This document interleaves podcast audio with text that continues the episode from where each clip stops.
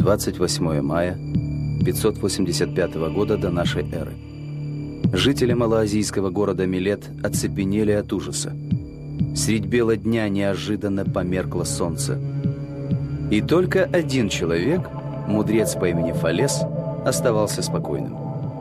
Он не видел в произошедшем ничего сверхъестественного, ведь это он сумел точно вычислить время солнечного затмения. Энциклопедически образованный Фалес не считал себя ни повелителем солнца, ни пророком, ни божеством. Просто он отлично разбирался в астрономии, а также в метафизике и математике.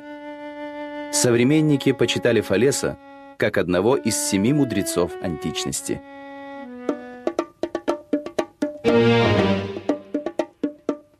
Сведений о жизни Фалеса сохранилось немного – Вероятно, он появился на свет в 625 году до нашей эры. Одни источники сообщают, что он родился в Малой Азии, в Милете, по другим данным, Фалес – финикиец. Достоверно известно лишь то, что он происходил из знатного рода.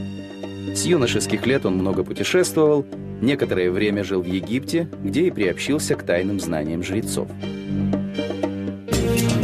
Домой в Милет Фалес возвратился уже в преклонном возрасте – Прагматичные греки первое время относились к мудрецу с пренебрежением, считая, что от его знаний нет никакой пользы. Поэтому, когда Фалес, до этого не занимавшийся ни коммерцией, ни сельским хозяйством, неожиданно стал скупать масляные прессы, его попросту посчитали сумасшедшим. Горожане поняли свою ошибку лишь после сбора небывало щедрого урожая маслин. Но было уже поздно. Все прессы для масла принадлежали Фалесу.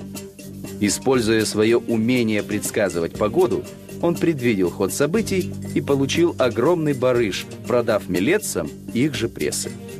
Горожанам ничего не оставалось, как назвать Фалеса первым мудрецом. Интерес к коммерции у Фалеса на этом угас. Его влекла философия. Уединиться в своем внутреннем мире и размышлять об устройстве Вселенной – вот достойное дело для настоящего мудреца. Погруженный в себя, Фалес не замечал, что происходит вокруг него. О рассеянности философа ходило множество анекдотов. Однажды на прогулке, заглядевшись на звезды, он упал в яму. Служанка, которая шла рядом, воскликнула. «Эх ты, Фалес! Не в силах увидеть того, что под ногами, а думаешь познать то, что на небе».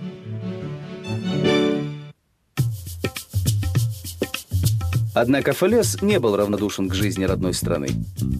Он призывал греческие колонии объединиться в одно сильное государство, чтобы отстоять свою независимость. Он дал согражданам мудрый совет – воздержаться от сомнительного союза с лидийским царем Крезом. Фалес опасался, что в случае поражения Креза противник может разрушить город. К счастью, милетцы последовали совету мудреца, и город остался цел.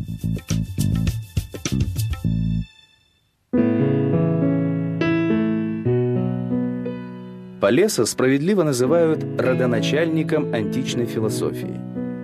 Еще с конца VII столетия до нашей эры древнегреческие ученые размышляли о первооснове бытия, которую они называли архе. Фалес пришел к выводу, что первоосновой жизни является вода. Именно вода, то есть материя, а не божественное начало, и породила весь окружающий мир. С легкой руки Аристотеля Фалеса причислили к стихийным материалистам.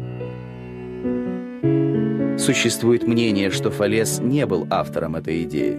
Он заимствовал свою теорию из религиозных учений вавилонян, финикийцев и египтян, которые выводили происхождение мира из водного хаоса. Современников поражали не только философские взгляды Фалеса.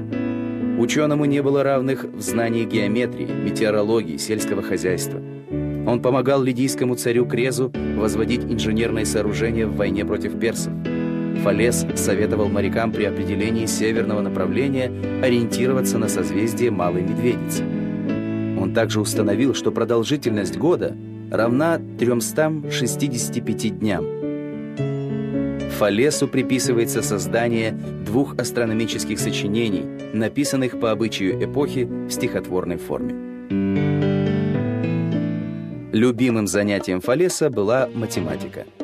Он перевел геометрию из описательных наук в разряд точных и научил греков применять математические методы в различных областях знаний.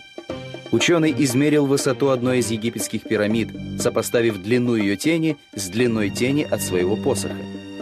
Считается, что Фалес сформулировал несколько теорем в геометрии. Одна из них носит его имя. В настоящее время уже не существует никаких сомнений в том, что все приписываемые Фалесу геометрические открытия он заимствовал у египтян. Ни одно из сочинений, которые приписываются Фалесу, до нас не дошло. Их содержание известно в пересказе более поздних авторов, в первую очередь Аристотеля. Фалес, имя которого стало нарицательным для мудреца, прожил долгую жизнь – 77 лет. По свидетельству современников, Фалес умер, глядя на гимнастические состязания от жары, жажды и старческой слабости. Один из наиболее известных афоризмов Фалеса таков. «Я благодарен судьбе за три вещи. За то, что родился человеком, за то, что родился мужчиной, а не женщиной, за то, что родился эллином, а не варваром».